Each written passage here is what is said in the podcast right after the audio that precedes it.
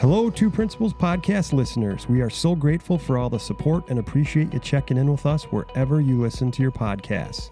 We would love for you to follow, subscribe, and rate review our podcast. You can also follow us on all our social media accounts Instagram, Twitter, Facebook, YouTube, and TikTok at Two Principles. You can also check us out on the web at twoprinciples.com. We are grateful for our Two Principles podcast partner, Healthwise Behavioral Health and Wellness. As a team of experienced licensed psychologists, clinical therapists, medical professionals, and mind body practitioners, Healthwise offers a wide range of mental health services for individuals of all ages. Healthwise is grounded in a philosophy that considers the whole person.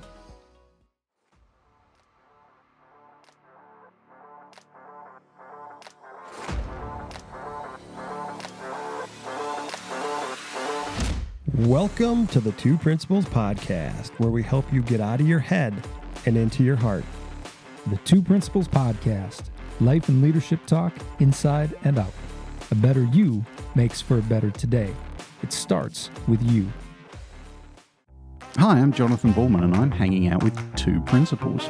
Hey, Kevin, we got Jonathan Good. in the. You know what? He's another tat guy. Do you see that? I know, I He's love got tats out. So tell us a little bit about the tats there. What, what's going on there, John? All right. Um, well, thanks for noticing. Um, they so on my left forearm, uh, is that kind of like the back part of the forearm? Yeah, I don't know what Yeah. you call that I- part. right. The bottom of your The, forearm? bo- the I don't forearm know. bottom. Yeah, yeah, we're going to go with that. The nice, smooth bottom part of my forearm. Um, I have a geometrical design that uh, incorporates some uh, uh, runes, um, Norse runes. I was told. Well, no, I, I told myself because I researched it. That's, Yeah. You never want to go into a tattoo Yeah. place and be like, "Oh, well, something- that, please." I got to tell you, it looks pretty good, man. Thanks, I do like that. And then I also have um, I have uh, good enough on my Hmm. inside forearm because you are, and we all are, and that's Good enough. I love that, it. that That's tends to be lost in the equation sometimes. Yeah. Um, I have a I have a band on my bicep that I actually got with my son on his 18th birthday. Okay. Um, and I got a few others. Knocking Do you have any the that place. you you you did and you're like, oh man, why did I do that? Do you have any regrets on any of them? Oh, it's a that's a Or really like good question. of a girl or anything like that? No, I didn't. I didn't go the Johnny Depp wino Winona Forever wino Forever kind of route. I uh, no. Um, I, my first tattoo though. I mean, you were you were saying you had a, a tattoo story. Um, so I I split up with uh with my first like long like long term girlfriend, I guess. All right, back in like when I was eighteen, and I mm-hmm. met her when she was out in the states and moved back to England, and it was you know, and we split up, and I was like, I, I want to get a tattoo. That feels like a great decision, yeah. right? I'm going to make an emotive decision to put something permanently on my body. That's awesome. And you know, didn't do any research. Just walked in. I was in college, and there was a tattoo place like a block away from my halls of residence. I'm like, yeah, I'm going there, and going to get something put. Yeah, it's going to make everything better. It's going to take the pain away. And I walked in there, and the guy's very similar to your Yeah. story. He's like, "There's a, uh, what can I get for X amount of money?" He goes, "Well, anything on in this book." So I looked through the book, and I, you know, I, I thought I'd be kind of edgy, get a Japanese character, put a kanji on my shoulder, you know, because Yeah. who else is doing that Yeah. back in the nineties? Um, so I, I did that, and I wanted the one for good luck Yeah. because I figured you can never have enough luck. So the guy stencils it, and all of a sudden the phone rings. He's like, "I just need to take this." I'm like, "Sure, dude. That's you know, it's my first tattoo. I don't know what etiquette Right, is." right. So he, he walks out into the other room, and all of a sudden I hear, you know, and I'm not sure what um, um with relation to language I can use on the phone on, on the podcast, but uh, there were a lot of expletives, Yeah. and and I and I sensed the uh, the tension was rising Yeah. and it and it culminated in a in a f u b word. Phone gets slammed down because it was it wasn't cell phones. It was old school. Sure. like, you know, it slammed down. Storms back out, sits down, and I'm like, He's pissed off. Yeah. He's gonna So you get wanna- it. you want to take a breather there, I'm buddy. like, everything okay, dude? And he's like, yeah. Effing ex-wife. She's like, she just doesn't understand. She's taking all the money. I was just like, oh my god, my first tattoo is going to be an angry tattoo. It's going to hurt, and it did. And you, Okay. you still have it though. And yeah. I still, well, I kind of, you kind of covered it up a little bit. Subsequently covered it up with a, um. There you go. Oh yeah, yeah. There's yeah. a shitty little thing that Yeah. kind of just looks like a black blob now. Um, I so yeah, it. there we That's- go. That's fantastic. Hey, Kevin, are you ready to go I'm ready, here? I'm super excited. I am This- too. uh, the energy here is already it's good. flow. Let's let's let's raise that frequency. Let's go. Yeah, let's go spread some good out in that podcast universe. Hello and welcome to today's show. As always, super excited to be here today with my friend and co host, Kevin. We are extremely excited to have John Boorman in the Healthwise Yoga and Wellness Studio today. I'm Jason Paris, I'm Kevin Jost. and we are the Two Principles, the Two Principles podcast, where we put the focus on leadership, work life balance, stress management, mental and physical health. Our goal is to equip everyday leaders with practical tools to maintain their overall health and live out a more balanced and fulfilling life. Hey, if this is your first time tuning into the Two Principles pod, we appreciate you checking us out. There's so many amazing pods out there. So thanks for tuning in today as we continue on this journey towards a healthier and happier you, one step at a time, one conversation at a time. Hey, as always, every episode we will stay true to the two principles purpose. We will consider the impact of our words and actions. We will be in the moment. We're going to stay present. We're going to give it our best today. And I absolutely think we're going to have some fun today. uh, we're going to learn lots Yeah. here, man. You know, marriage and family right here, right? So he can give us some advice. We can go home, tell our tell our wives maybe today. Absolutely. I already told you, Jason, before John got here. I told my wife this morning, I said, Hey, I'm going to come back today. I'm going to be the best this afternoon. I'm going to be the best husband you've ever, Oh, you've ever yeah. seen. So Good that's, luck. that's my expectation. All right. Hey, Kevin, mailbag time here, Yeah. real quick. Just again, uh, you want to tell listeners how they can uh, find our Two Principles Life and Leadership newsletter that we started here about four weeks ago, five weeks ago? Absolutely. If you just go right to our website, twoprinciples.com, and uh, right there on the bottom of our uh, homepage, you can just add your name and your email and click submit, and you are good to go. And those newsletters are going out every Sunday.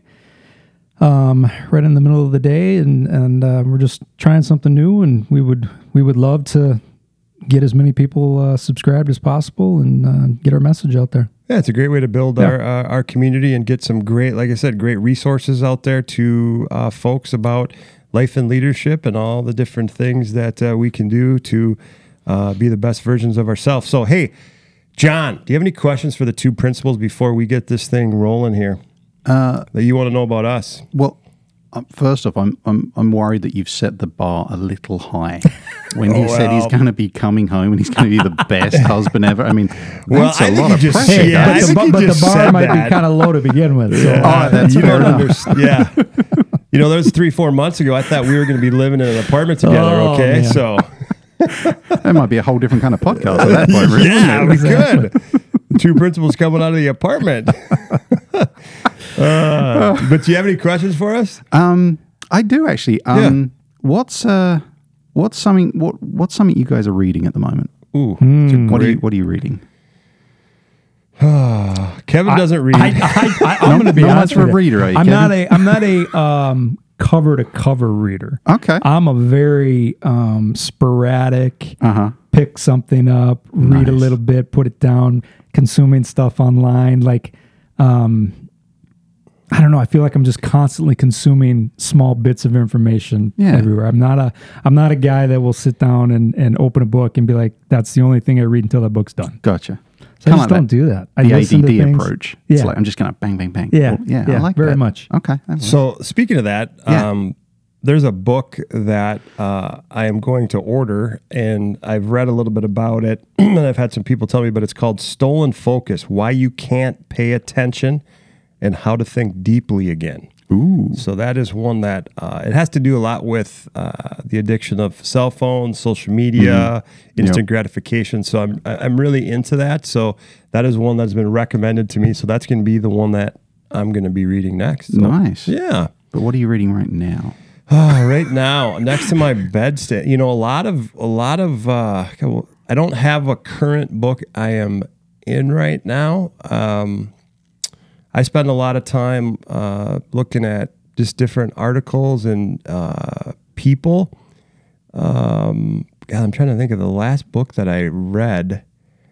Uh, geez, I uh, off the top of my head, I, I I can't even tell you. They're probably the last one I'm thinking of that uh, is educational. Like, Yeah. um, oh gosh, You were mentioning one the other week. Now I can't even remember what the name it was. You were talking about it at work. I just love the fact I'm sitting with two principals and they're having a really hard time We actually don't naming read. books. Yeah. And we really, yeah, that's perfect. Uh, so you're like, uh, what do I read it right now? Don't want to blow your spot up there, boys, but we, you know, we weren't English teachers before we became principals. fair. Okay. No. No. God, what was the book? I just was I just was reading I it. know. I can't remember what you what That's you a said. it great. I should probably always know the current book or the last book that I just read. So anyway, that's probably what it is. That's why I need to get this book because it's that Right. instant gratification. Yeah. I Yeah. always try to, you know, get stuff quick, but I got to slow it down a little bit. Hey, uh, John, what we do is we always introduce our guests with a walk-up song. So.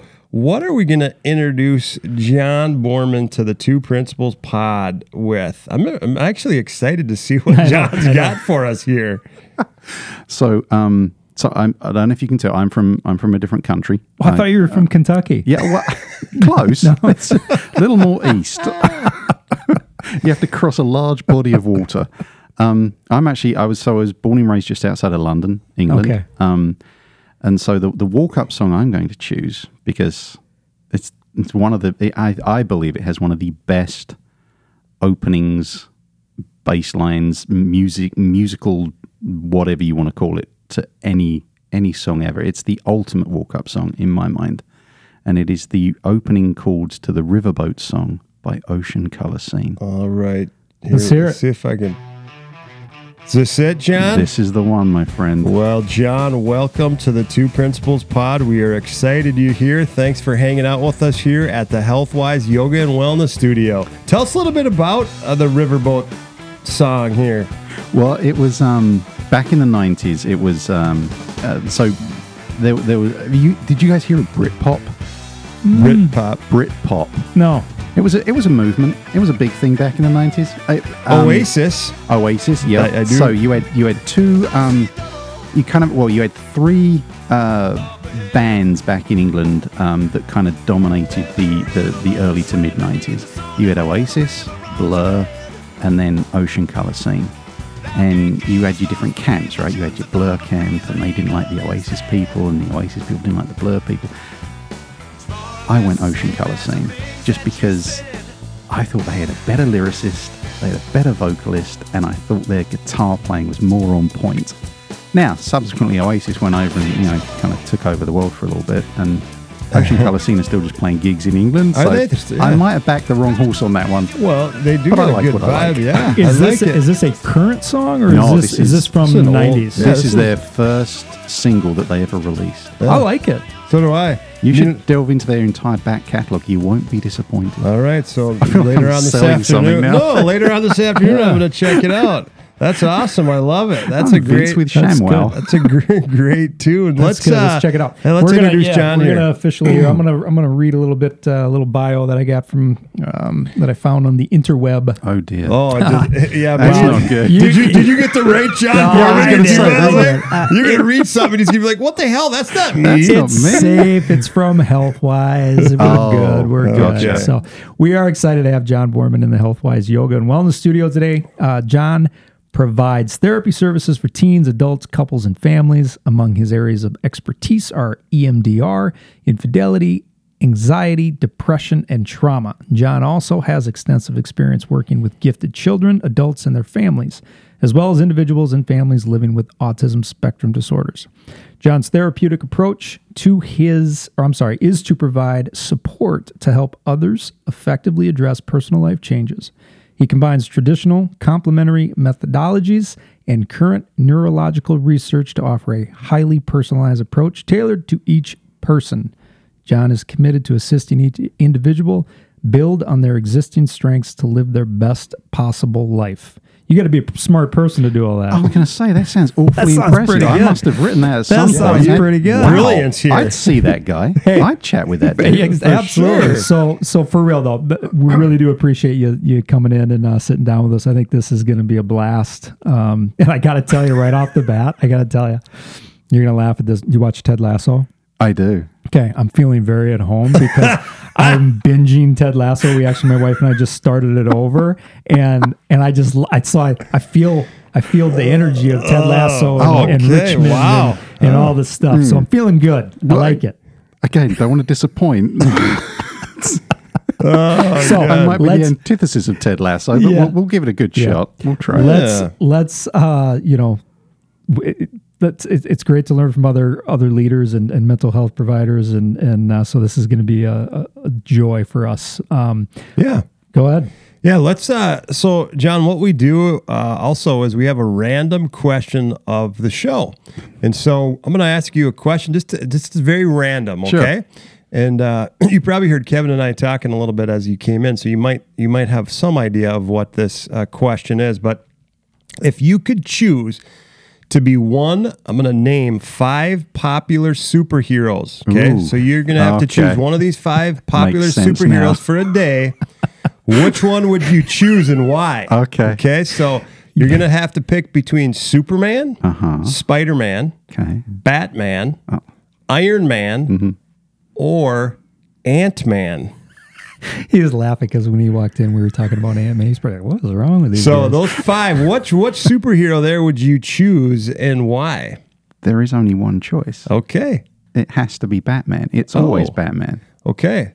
So uh, did you have like did you always did you follow Batman? I mean, Bat, what- that's it's so so. Growing up, I was a massive comic book nerd. Yeah. like, and Batman was my jam. okay. That was, yeah.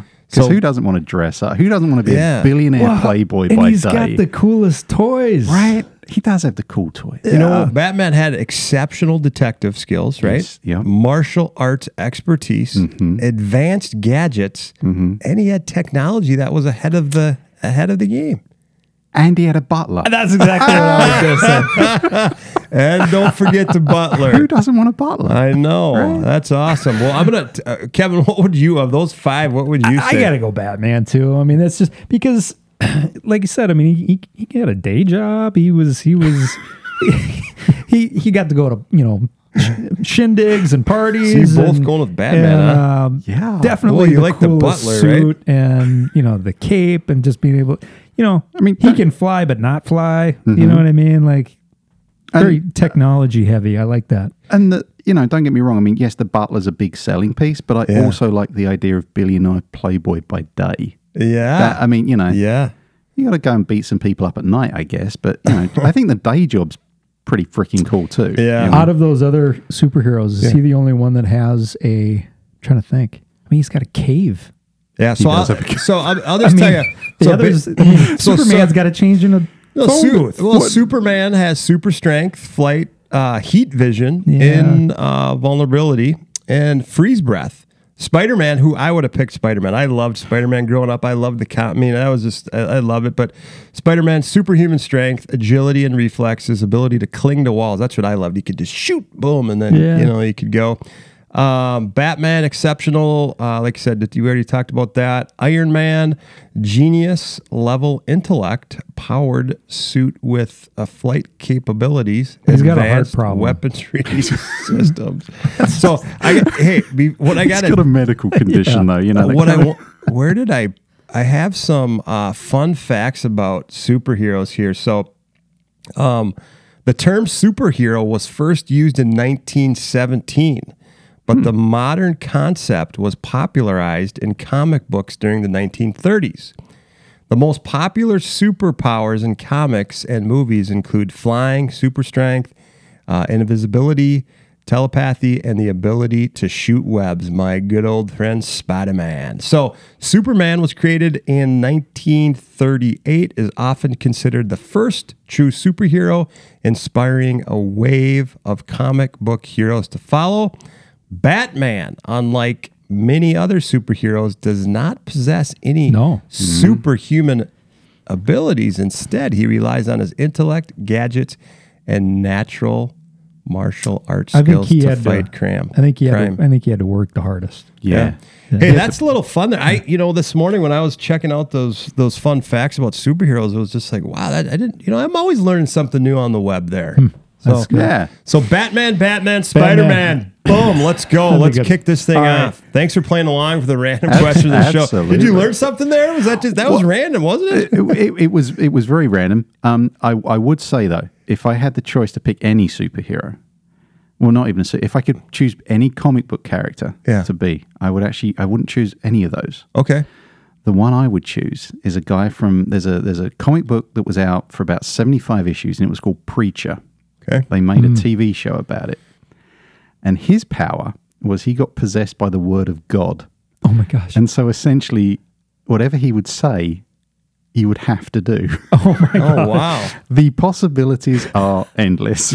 so that's what I would have chosen if that had been the option. Oh, Batman being a very, very Yeah, close second. That's good. Very cool. Thank you. All right, let's get into some questions. Uh, John, why don't you just very generally tell us a little bit about yourself, your background? Sure. Obviously, you're from another area. You already mentioned. Um, Not Kentucky. not Not- not- Kentucky. definitely you know, where'd you grow up? Where'd you go to school? Um, how'd you end up here? Like, kind of, Yeah, kind of condense question. your your story into short few minutes. Yeah. Okay. Um, so I was I was born and raised uh, just out just outside of London, England. Um, I, uh, I I enjoyed school. I went to college and studied uh, criminology and psychology at Middlesex University. Um, uh, I came out. I started coming out to the states over uh, during the summer vacations um, and worked at uh, summer camp out in up in Maine, in South China, Maine, at Friends Camp, um, and I did that for three years. Um, and in my final year, I uh, I met a girl. Um, she was another camper. I mean, not a camper. Freudian slip. What kind of camp is that? Hey, wait a second. hey, re- real Did you? quick. Did we? I'll, I'll get my coat, gosh. gents. I'll uh, I'll leave now. What age level are we talking here when you were coming over for the summer to work? the Was one I like- met.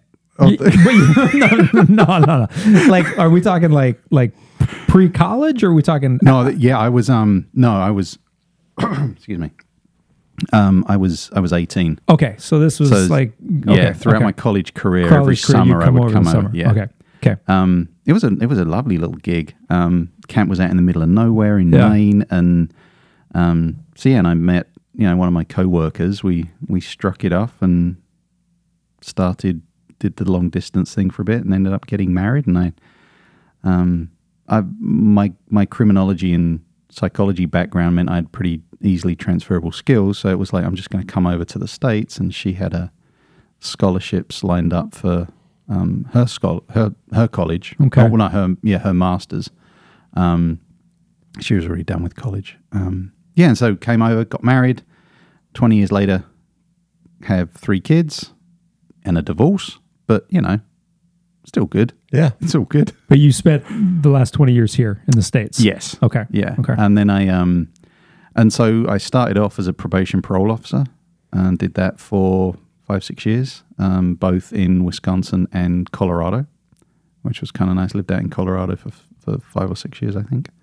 Um, and after the birth of our first child, we decided that we needed parental support. so it was, you know, mine were an eight hour flight away Yeah. and hers were in Wisconsin. Yeah. So we drove back to Wisconsin and um, that's where we resided and raised our kids. And that's when I decided that I uh, didn't want to um, be a probation and parole officer anymore. Yeah. um, I was in charge of the uh, uh, the child abuse unit, Mm. and um, coming back from, and I I never had a problem with it the entire time I worked there. And I came back from paternity leave, and I sat down, and I remember I had my first intake that day, and the guy sat in front of me and um, made excuses as to why he was putting cigarettes out on his child. And at that point, I said, I'm going to have to stop this for a second. I walked into my supervisor's office and I was like, um, I can't do this anymore because I'm like this close to putting this guy through a wall. Yeah. Um, so I'll go and deal with the DUI dudes and let's have somebody else work the child abuse stuff. Yeah. Right. Because yeah. Your and I whole s- paradigm shifted after Yeah. having, yeah. once you have a kid, you can't. Well, at least for me anyway, Yeah. I couldn't. I couldn't work in that realm anymore. Oh, yeah. Yeah. The Interesting. emotions that come up with that. Yeah. The stories that you, Mhm. pro- I mean, and yeah, obviously in, in the role that you're doing. Yeah. And it was the weirdest thing because up until that point, it was incredibly easy to compartmentalize. And then you come back and you and you have this little vessel that you have brought into the world. Yeah. And how could someone possibly do anything terrible to something like that? Yeah. And then you're faced with that day in and day out, and it's just it didn't. I I wouldn't have liked the person I I would have become. I think if if I had stayed in that Hmm. position. So then I decided to look into different avenues, and I've always enjoyed talking to people, um, learning people's stories. I find people fascinating, and so so what can I do with that kind of interest? Because that's the other important thing, right? It's like, do you go for a job or do you go for a career? Do you go for a calling, whatever it might be? Um, and so I really, I, I got out of my own head. I didn't want a job. I wanted a career. I wanted something I could be passionate about. And so I went kind of all in in the whole therapist-y realm. And so I became a marriage and family therapist. Had to go back to school. Oh yeah, Yeah. that was fun. Yeah. Never thought I'd have to do stats ever again, but lo Oh, and behold, gosh. You got your stats. Yeah. oh my gosh. yeah. why never you haven't used Yeah. it in Right. but hey I was just having a conversation actually about because my wife, she's a therapist too, and um, we were somehow just talking about that because a few people that uh, are wanting to get into this and talking about some of the classes you have to take, and one of those classes that did come up was stats, and somebody's like, "What you have to take?" Yeah, but I think there's some meaning behind why you take stats if you're going to do some research, if you're going to write and all that other stuff. But Yeah. yeah, but when you're kind of in your job doing what you're doing, you're probably not using it like that. So, in your current position, you've been doing this for for how many years? um let's see i've been i was Or how many years have you Fif- been a therapist? I Yeah. guess. Yeah. 15 16 years 15, 16 yeah years. it's been a minute as the cool kids say yeah. it's been a minute. huh? Yeah. I, my, my cool kid vernacular is always like you know three seasons behind what's current so Yeah. Got to work in a school, man. i get right Yeah. apparently And you're just you're doing a lot of Oh, different yeah. crazy things. So, all right. Well, that's cool. That's uh, you've kind of shifted into that world and and uh, been doing that ever since. And um, fantastic. What about? uh, I know we talked prior getting on here before we get into some other questions, but you had a podcast. I right? did, You had yes. a podcast for how many years did you have that podcast? about five years my Oh. ex-wife and i did a um did a podcast called the fringy bit Yeah. and uh, it was a podcast aimed at um, offering support and acceptance to families of um, special needs Hmm. kids and kids on the spectrum, gifted and talented kids. Um, yeah, just kind of creating a community of, of support for for people in those situations because a lot of times it is it's pretty isolating. Absolutely. And Yeah. so, you know, um, and, and a lot of times the, the cures to things are, are surrounding yourselves with like minded people and people that are going to support you and Mm-hmm. build you up. And so, if you can foster that and if you can create that, kind of like what you guys are doing, you know, if you can create a, a, a community where people are feeling heard and and seen and accepted, I mean, that's huge. That's, Yeah. that's what we're all looking for at the end of the day. That's cool. What Yeah. year did you start that? 15? So podcasts were still emerging. Oh yeah, it was. Yeah. It was not looking like this setup. Let me tell Yeah. you. You guys have a very nice, very nice setup. Yes, ours was more hodgepodgey and uh, Hey, well, you just didn't have as many options, you know. and Yeah. was just.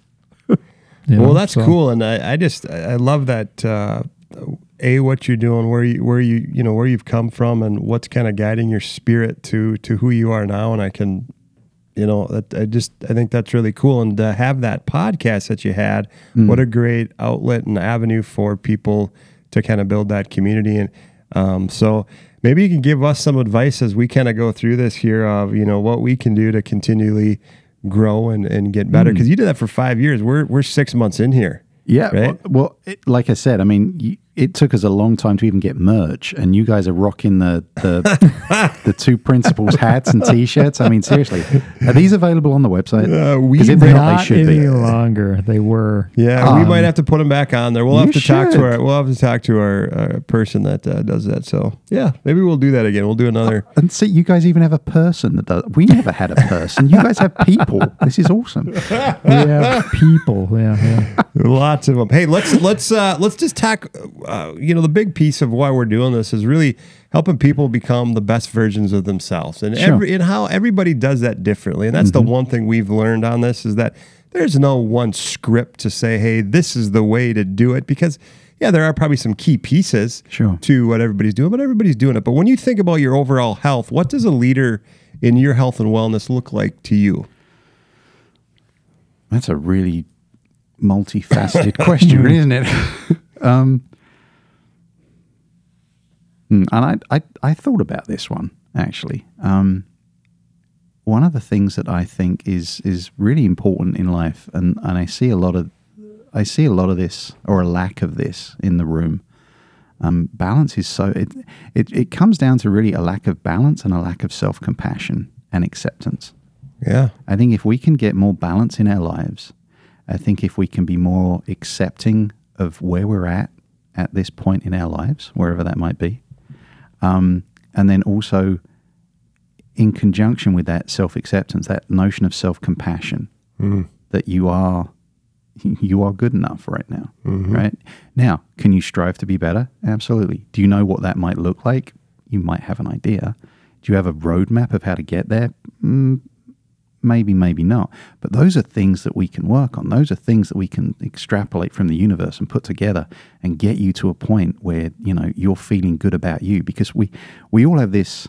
Um, uh, we have this idealized image of self a lot of times, and and our actualized image of self often doesn't like you know match, match, with that. Yeah, and a lot of times that is what causes things like you know our internal depression and our anxiety and things like things like that. And so when we can have that compassion, when we can have that acceptance, where it's like we don't have to be, you know, we don't have to be that perfect version of us because mm-hmm. perfection's a it's it's a it's a man-made concept, right? It's Yeah. not it's it doesn't exist. Strive for excellency, absolutely. Strive to be better than you were the following, you know, the mm-hmm. previous day. Yeah, for sure. But you know, let's let's remove things like perfection. Let's remove things like you know being this this amazingly awesome thing and and be you for a bit. Mm-hmm. Because I guarantee you, if you're you for a long time, and you and you get to know who you are and what you're good at and what you suck at, you're you're gonna you're gonna start to elevate yourself. And in doing that, you're gonna elevate the people around you. So focus on you and be be nice to you. Treat yourself. I always tell my clients this: treat yourself as you would treat your best friend in need of help. Hmm. Hmm. Because if you look at it like that, right? If if you ask somebody to take the time to work on themselves, they're going to turn around and they're going to give you a myriad of reasons why they cannot have, why they do not have the time to do that, right? Oh, Yeah. I've got baseball practice. I've got to run kids this place. I've got work is just crazy. But I'll guarantee you this: if you had a buddy that called you up and was like, "I'm in a bad place. I'm hurting. I'm I'm not a good human," right? You're going to sit on that phone. You're going to meet up with them, and you're going to spend the next God knows how many hours, days, months working with that person to let them, you know, to have them see themselves as you see them Yeah. because they're your friend. And yet we cannot do that for ourselves. Hmm. So if we just sit with that for a second, right? Because we all would do that for a friend. Why don't we do that for us? Yeah. That's heavy. Well, yeah, no, It's not bad for Saturday morning, is that's- it, right? No, that's really good. it's so true. When you think about that, and, and, and the way that you you frame that and put that in, uh, you know, with the balance piece, the the, the self acceptance, and the, the compassion piece, um, and I would just say what you're saying there is we're just so critical of ourselves and we judge ourselves, like you said, and we're always you know look here, but just being okay with who you are and doing that doing that inner work. Because we, Yeah. we like to talk about it starts with you Yep. instead of going outside and looking out at the external stuff. No let's let's go inside here a little mm-hmm. bit. Let's it's okay to love yourself. You know what's going to be okay? Yeah. and so i i I'm really good. fired up. I, I had the goosebumps when he was mm-hmm. talking kevin. So yeah. That is- okay let's just Jon uh, knows what he's talking about. he does. A lot more than i do Jon may have also just peaked. And so, you know, Okay. Hey, what about like? Can I just ask you a question? Like when you're Yeah, talking about your overall health, and you know, I loved what you said there about you know getting in tune with yourself and having that self compassion and trying to find the the balance. What are some of the things that you do to create maybe positive habits in Mm. your life or routines that you have in your life that help you out? That's a that's a really good question. Um, routine. I think it starts with routine. I think it, it is routine is so important, and it and and I don't think it was. I think we really saw the importance of routine during COVID Yeah. when our routines mm. were stripped from us. Yeah. Mm-hmm. right.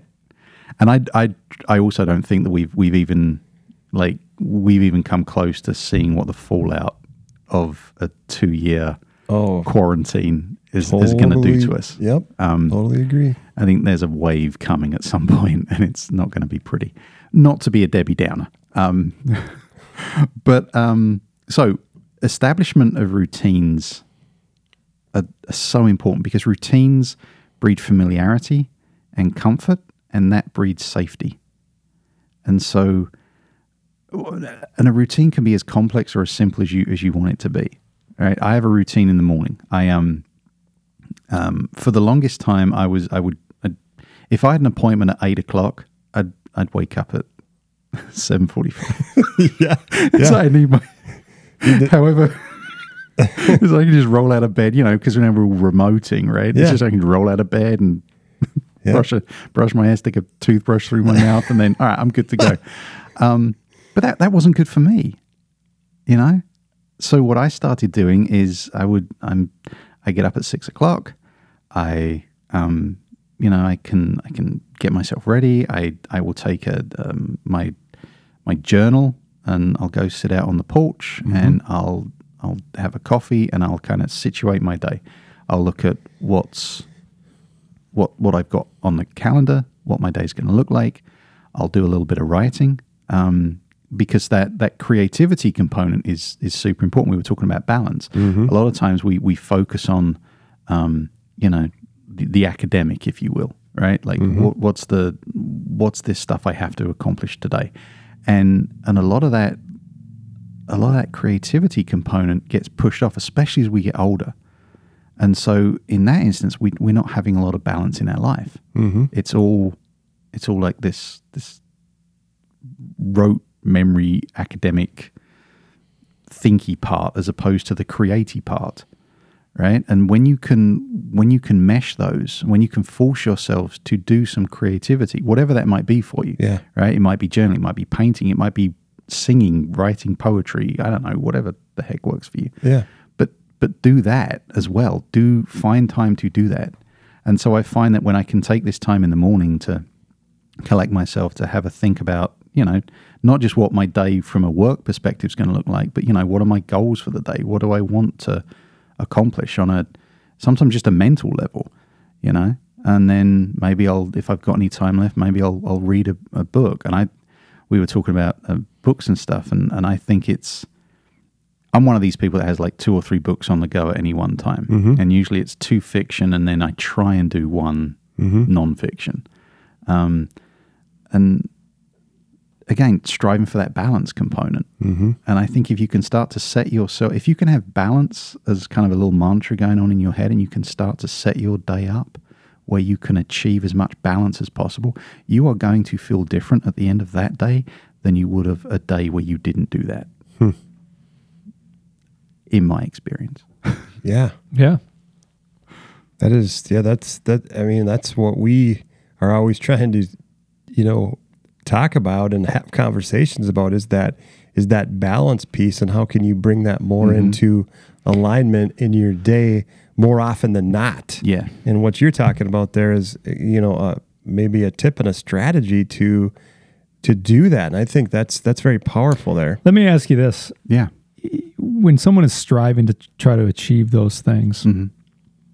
in your experience, I feel like this is my experience, but I want to know what about yours. Do you find yourself having to say no more often? That's um I didn't say no for the longest time. Okay. I was a very much a yes man. Yeah, okay. I can do that. I can yep. And you and you put yourself you, you start to become you start to drop down the pecking order mm-hmm. in your own life until you're somewhat at the bottom. And people will say, well, that's that's the that's the role of a man, that's the role of a father, that's the role of a husband, whatever it might be. You put yourself last. Mm-hmm. And yes, there's part of me that subscribes to that. But I think as I've gotten older, you you can't do that. You can't be the effect, the most effective version of you if you're putting everybody else in front of you. Right? There's that when was the last time you guys were on a plane?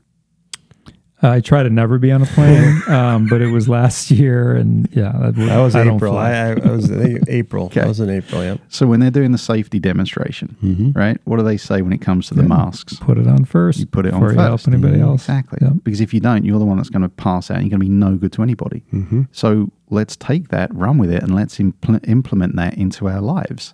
Right? You have to feed you, because if you don't, you're not good to anybody, and you're certainly not good to yourself.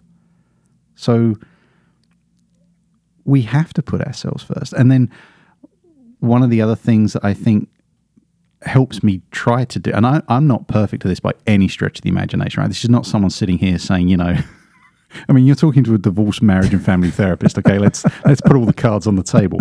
Um, but I find that when I'm able to bookend my day with another kind of just some taking my taking some time for myself. So what I do in the evenings is after I have three kids, um, and so after you know the kind of the kids go to bed, I will take myself back out onto the porch, and I will I will do two things. I will listen to music, and I will and I will look at Instagram, but very specific things on Instagram. Yeah. I, I read a I read a study. Um, oh, I can't remember exactly where it's from.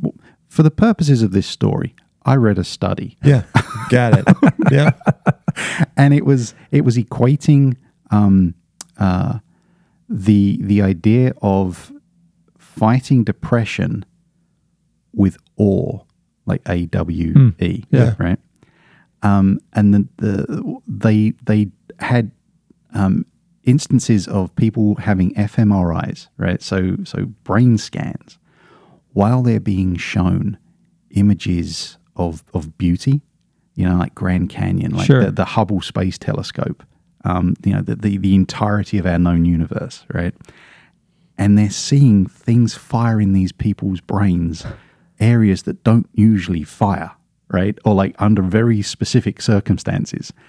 And it's like the more I think, and I don't know if I'm just getting old and romantic, but it's like I think as you get older, the more you can expose yourself to like awe and wonder and beauty, it, it, it it's nothing. It's a good thing, right? It's not a bad thing. And so I try and end my days with like you know, on Instagram looking at um, you know. Uh, poetry or like beautiful phrases and things like that it's just Yeah. you know you you deal with some shit during the day and it Yeah. can be very dark and heavy and so bring some light into your world right listen to your favorite music find new music find something that speaks to you find words and verses that resonate with your soul and and embrace that The word that's coming to my mind, Jon, when you're speaking about this is find a way to feel inspired. yes And if you can end your day feeling inspired, Yes. feeling a touch of inspiration, Yes. whether that's emotionally, spiritually, uh, communally, like whatever that might be, Mm-hmm. man, that's a good way to end your day. absolutely Right. That's that's a good strategy. Yes. I like that. thanks and, man and it's I like no, it that a lot. yeah, from the way you start your day to the end. But I think the other thing is you're very intentional, right? You are making this. yeah You know, it's not just uh, you know this haphazard thing. You Mm-hmm. you spent some time on this, but you're intentional about it. intentionality is the key. I mean, you have to be intentional. I, you, we get one shot at this right now. We might have other lives, we might have other universes, right? Who knows? I hope, I kind of, the romantic in me hopes we do, you know? Yeah. But you, if we are not intentional about living our best life and what that might be, right? I mean, I work a lot with people that are in horrible, shitty relationships, right? And it's like, well, I'll just, I'm just going to stay in it just because it's, you know, it's what we do. It'll be really, you know, it'll be really difficult to get a divorce. it's like, okay, difficult, not impossible. Yeah. it's like you can, you have to live the life you deserve and, and strive to do that, Mm-hmm. you know? And so, yeah, you need to be intentional about that. You get one shot, like you said. You do, one Let- shot. You get one shot. Let's the, yeah, figure it out the right. God, Do you want to be laying on your deathbed with regrets? No. no, Exactly. You don't. Right. Ah, I'm inspired. I know.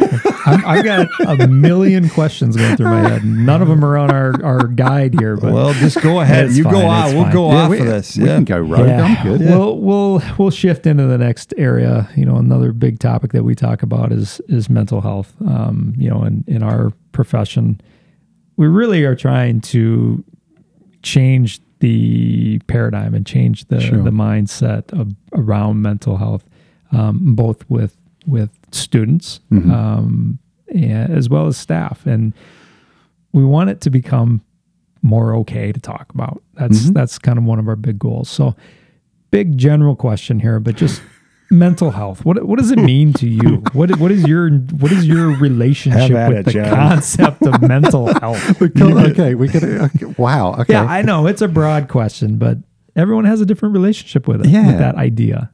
Um. Mm, wow. There's so many ways you could go with that one. Um. excuse me.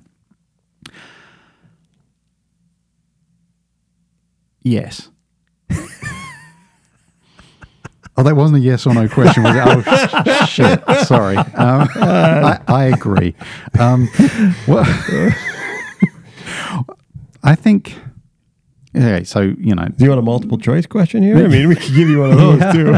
Just kidding. I'm I'll kidding, try. I'll try and muddle my way No, through this one. Uh, I know you have something in you that you're going to share. Yeah, so I think that um, obviously mental health means a lot to different different people. I think it's I, not to sound like a broken record, but I think it comes back to that self compassion and that um, you know that the the, the um, shoot what was the word you were using it a lot. Um, Intentional? intention. Yeah, yes intention. so self-compassion intentionality um uh, balance mm-hmm. you know and then also just acceptance um i think the okay so i um i was at a training years and years ago and it, in my profession it is, is very female dominated right Okay. um it's it's you don't have a lot of dude therapists out there you do but not in not when you compare Yeah, it to the amount of yeah. women that are doing this job um and I was at I was at a training, and we broke off into these uh, these little kind of breakout groups, and we were talking about and then uh, we were talking about children, right, and what's the most important thing for a child. And the facilitator went around the room, and she was like, "Well, what do you what do you you know? Do we have people with children in, in the room? Pretty much everyone in the room had a kid." And she's like, "Well, what's what's the one thing you want for your child?" And the first person asked, "Well, I want them to be happy." And the second person, I want them to be happy. And the third person, I want. It gets to me, the only guy in the group. Uh, I'm going to pass on happiness. I'm going to go content. I want them to be content.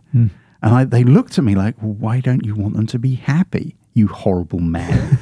I was like, well, okay, because because happiness is happiness usually is contingent on something, mm-hmm. right? Oh, something happened and it made me happy, mm-hmm. right? This pretty girl smiled at me and it made me happy, right? Okay, great, but that's not sustainable, and it's and it's contingent on a third party, if you will, right? Either a person, place, event, whatever it might be. Contentment, well, that that comes from within. That is that's all you, baby. So if you can if you can strive for contentment and get contentment on a somewhat regular basis, your mental health's golden. But also with the understanding that we are going to be inflicted, every one of us at some point is going to get impacted by some some pretty significant mental health stuff. Whether it's you directly, a loved one, a family member, we're all going to go through life and experience, you know, parts where we're feeling sad. Maybe we're depressed, right? We're all going to go through times when we feel incredibly worried. Maybe that's anxiety. Mm-hmm. We're all going to experience this stuff. So accept it when it comes. Understand that it's not forever, mm-hmm. right? It doesn't. It in some instances, yes, we have chronic conditions, absolutely. But for the most part, if we accept it for what it is, we can start to build a roadmap to help pull ourselves out of it. And that maybe you can do that on your own. A lot of times, I would highly recommend seeking out the services of a knowledgeable third party that you mm-hmm. can sit with and talk about stuff that's going in, on in your world and get a different perspective. You know, my job is never to fix people. My job's to ask the questions that cause them to answer them the questions within themselves mm-hmm. that bring them the peace and the resolution or the tools. Well, I can help with tools, but the the game plan of how they're going to get to where they want to be, because we all can. You just need a good roadmap. Let, me ask. This might be a silly question, but and, No and silly I'm. And I'm sure there's a multitude of answers dependent upon certain situations. But how does somebody know when it's time for that? Time to go talk to somebody. Yeah, yeah. Okay. Because you Um, just mentioned, I mean, everyone's, you know, you're going to feel sad at times. You're going to be anxious Mm-hmm. at times. You're going to, you're going to have those things. I mean, we're constantly in this life of trying to get back to homeostasis, right? Yep. Absolutely. How do I know? Hey, it's it's time. Mm-hmm. I need to, I need to talk to somebody. Two weeks. Tell me more. So, if you're dealing with some, if you're dealing with a level of mental distress in whatever realm, Yeah. right? I would say if that's been going on for two weeks or more, pretty consistently, more often than not in any given week, you're feeling down or you're feeling worried or whatever it might be. At that point, go talk to somebody. Okay. Does it also need to be coupled with um, significantly impairing my ability to fulfill my normal life duties? Well, see, we don't want it to get there. Oh, A lot of that's the problem. A lot of people make, Oh. right? I fell into the trap right You there. did. See what I did there? Yeah. Yeah, did No, that was good.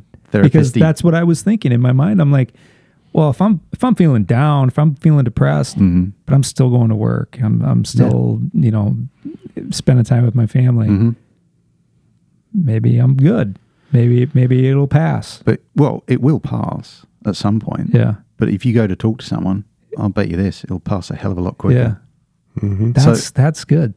It's so we want to, and and that, and I think that's.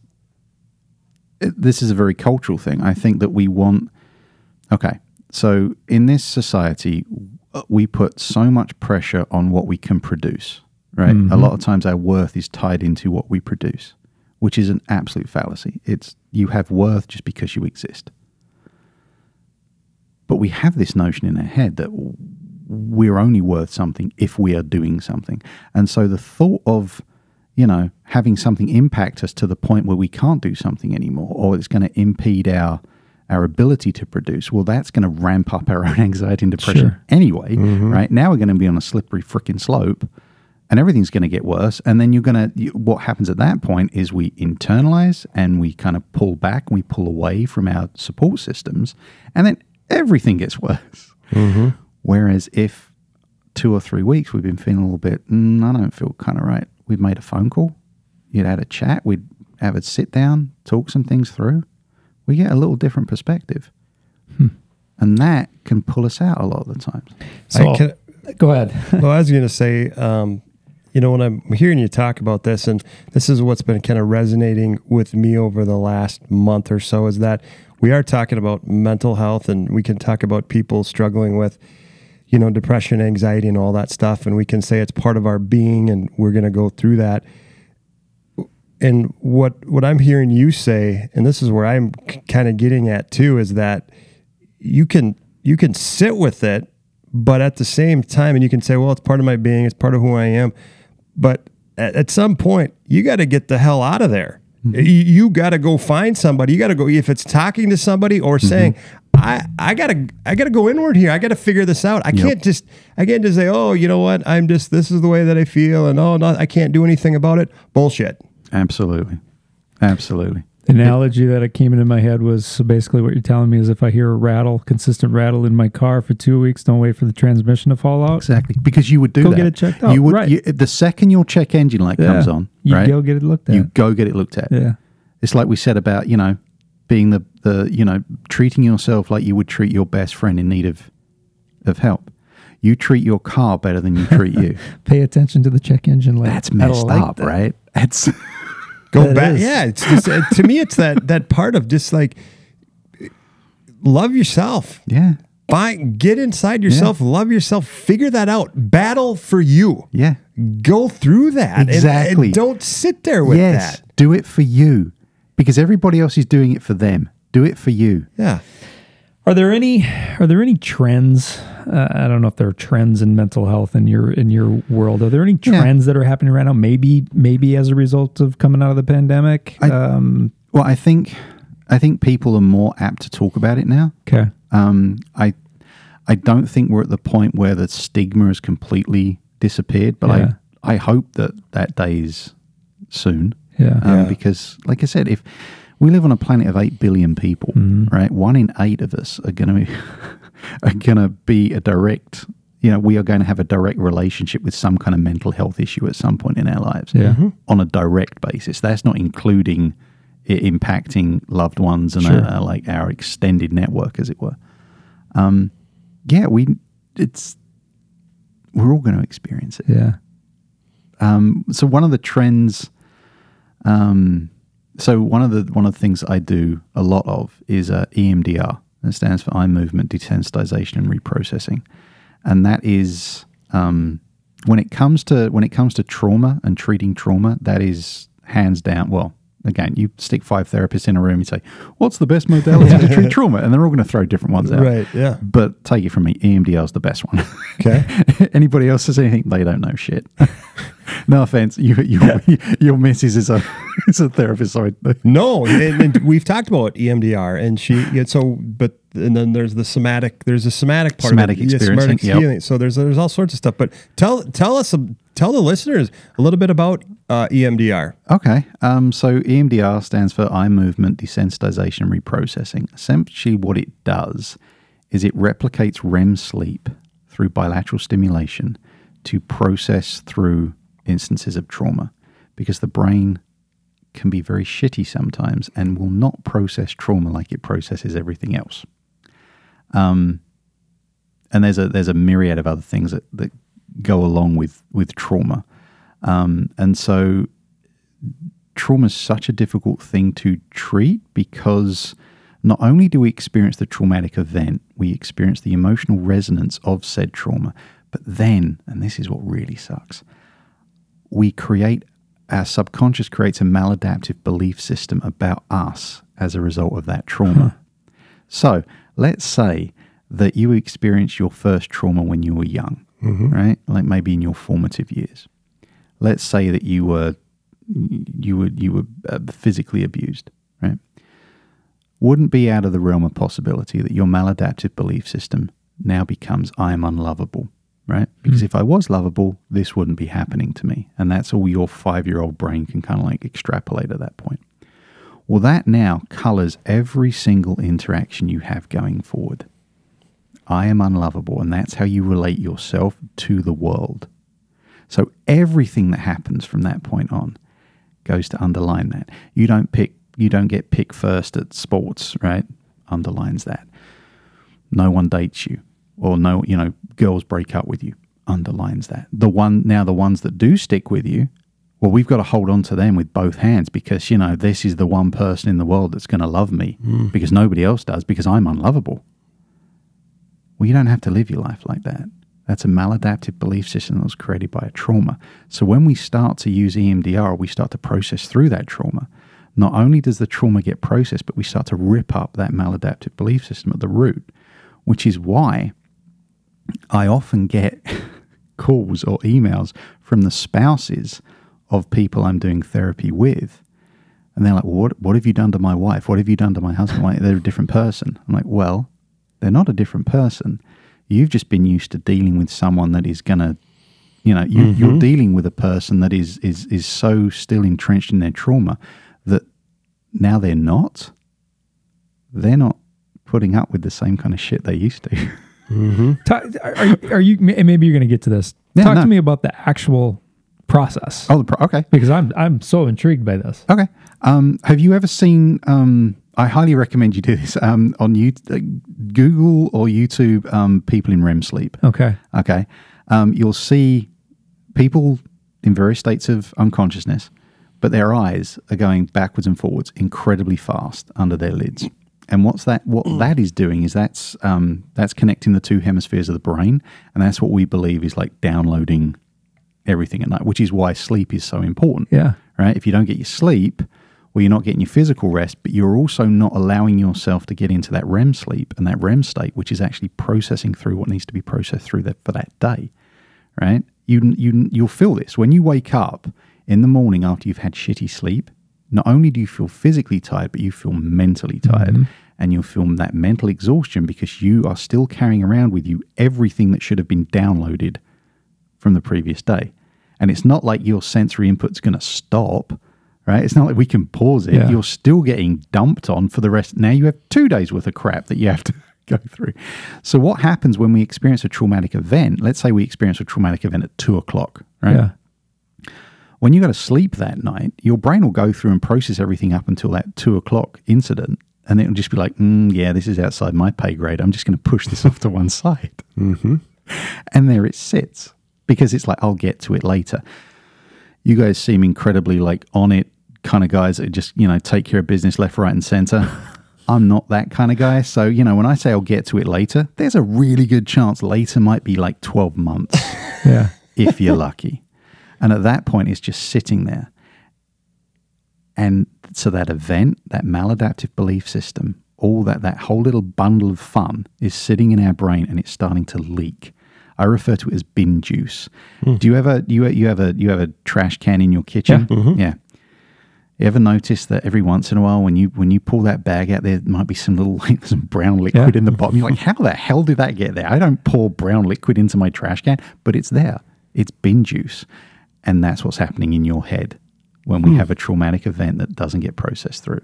And it starts to seep into the rest of your your your your day, your week, your month, your year. sound like the friends song. I'll be there for you. Um, but um, so then, what EMDR does is using bilateral stimulation, which is essentially um, it can be as simple as me. I know this is a podcast and people can't see this, but it's essentially me waving my hands backwards and forwards in front of your eyes, right? To have your eyes track it. And we also use TheraTappers, which send alternating pulses through your hands. Um, we can do knee tapping. Um, there's a, uh, light bars. You can use that. We actually there's a light that goes from left to right. You do that. You have the person focus on the on the event, and and the and that's when the magic starts And to this happen. is over periods of Yeah. time. I mean, this isn't a 20 Yeah, minute we- session. oh like, yeah yeah, yeah. boom, no no, healed. no no not that. So, what's interesting to me, go ahead. No, you go. I you're- was just gonna say what's interesting to me is is the way you explained the you know if you had a trauma traumatic event at two o'clock Mhm. and your brain yeah, push that aside. But if that's been happening for years uh huh yeah and you are not addressing the Right. bin juice, uh huh nice. th- that's a problem. It, no shit. Yeah. wow. Okay. yeah, absolutely. I don't know if I've been addressing the bin juice, Jason. So, he- so well, no, and especially in some of the stuff that you know you deal with on a day to day basis, right? How do you process that? And there and there are strategies and there are ways you can do that, and that's what Jonathan is saying. But how can we do a better job of going back to ourselves and taking care, you know, and Mm-hmm. taking care of that? And what what are those things that we can do? So, one of the things that I I uh, I work so two things. This is how you can tell. Well, this is an unscientific way to tell if you got a little bit of unprocessed trauma knocking around, right? Okay. We'll do this little exercise right Okay, now, and the listeners perfect. can do it too. I want you to think about what you had for lunch yesterday. oh my god, Okay. Uh, okay. Okay. Right? Yep. You got it? Yep. I Okay. got it. You got it? Mm-hmm. Okay. I want you close your eyes and just imagine uh, eating that sandwich, whatever it might have been, right? You could probably tell, you, you probably know exactly what it was. Maybe you can remember how it tasted. Maybe you can remember how you felt, that you know, kind of satiated the, the, the, the feeling of hunger. Okay. All right. Now, what I want you to do is focus on a part of your life or an event that could be considered traumatic. I'll guarantee you this if you've got some unprocessed trauma, your body just felt a little different. Yep. Your shoulders may have constricted a little bit. You might have felt your heart rate just increase a little bit, maybe a little bit of tightness in the chest. There might have been a physical response. And that is because you remembered the sandwich, but you re experienced the trauma. and if you've processed something, you no longer re experience it. Hmm. Does that make sense? It makes complete sense. So there we go. If I've processed it, I've dealt with it, Exactly. I've downloaded it, Yep. I've I've worked through it, Mm-hmm. I'm I'm I'm good with it. Yep.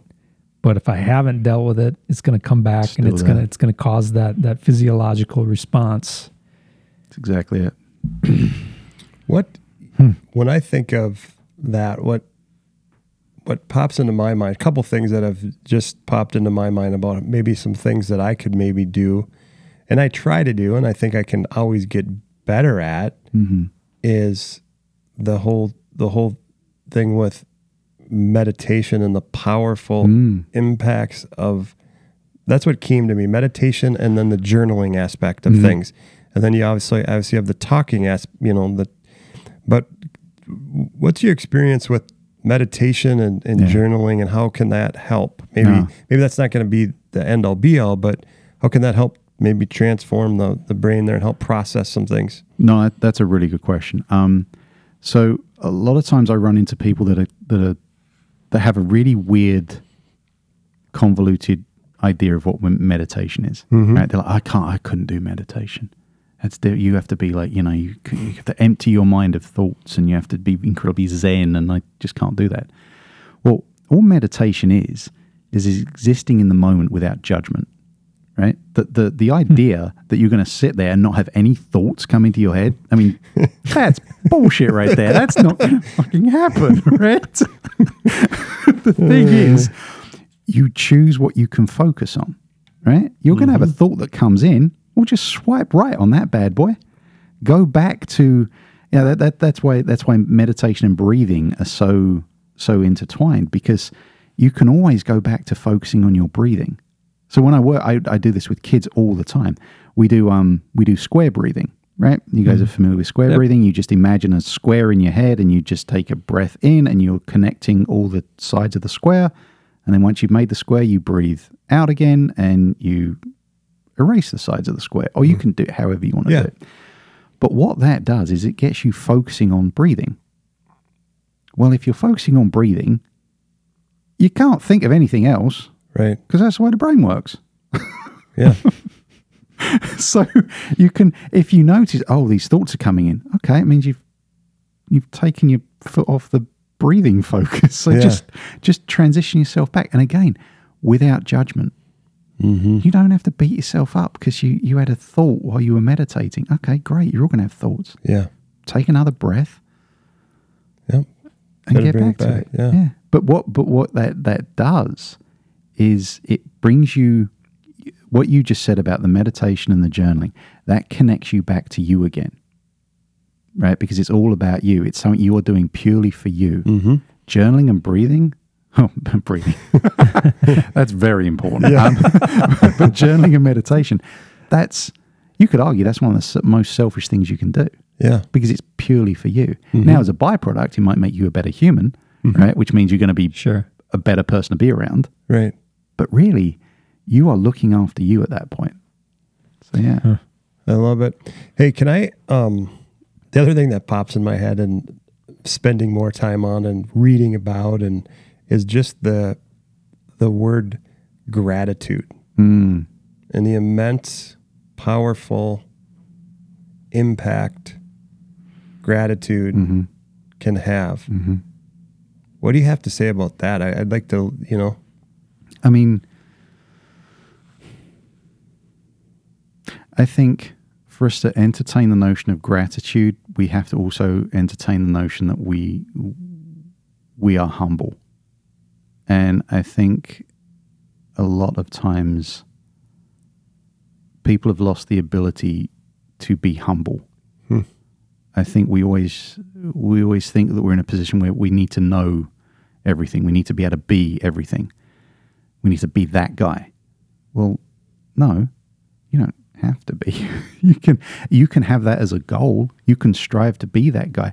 But I would think, you know, that guy, that that idealized image of, of, of that person, that person is a humble person. Mm-hmm.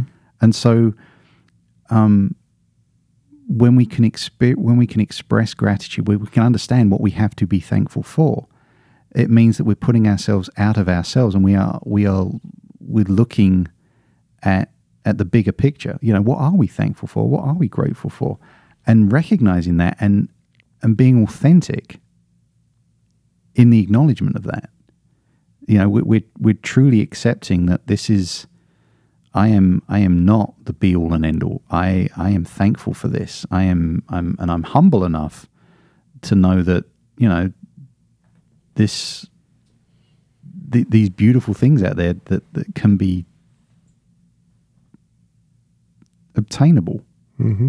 and and I'm thankful for that. I'm thankful that they exist. Acknowledge. I guess it's it's it's being in touch with yourself more. Mm-hmm. You know, I, I do this thing with clients sometimes, especially men. We have a really hard time with this. Um, I uh, we talk we talk about emotions because a lot of guys, their emotional vocabulary is, is very very stunted, right? So I do a little thing. I'll um, uh, I hand out I'll hand out a post-it note and I'll be like, all right, write down three emotions. I say I'm going to write down three emotions, and I'll guarantee you that my three emotions are the exact same emotions that you're going to write down. and they write, all right, what what emotions? I'm gonna guess one's anger, Uh-huh. one's probably um, uh, happiness, Uh-huh. I was gonna and one happy, yeah. is probably um, like anxious or nervous or Close. worried. Yep. happy, Stress? sad, mad. Oh, mad. oh, happy, sad, mad. Yep. Sure. Mhm. Yep. Just a little PSA. There's more emotions out there than happy, sad, and mad. Uh, yes. so- It's easy to keep track of them though if you only got three. but but I think when we as as men because I think women do a phenomenally better job of this than men do.